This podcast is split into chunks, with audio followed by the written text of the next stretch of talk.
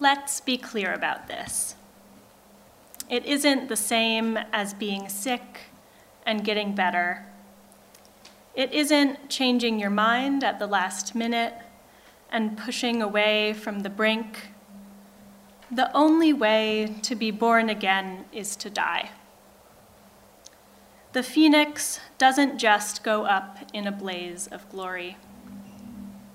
It feels the fire lick up and sizzle every feather until each quill becomes a column of flame carried straight to the core. Whatever the legend of rebirth, there is always a time in the fire, under the ground, hanging on the cross or the tree. Don't skip over that part of the story. If you would be reborn, you have to die. But what then?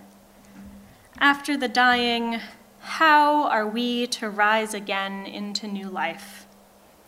The earth, the hero, the God, you and I, how does any of us find our way back from the valley of the shadow? The same way we die. Walk into the light.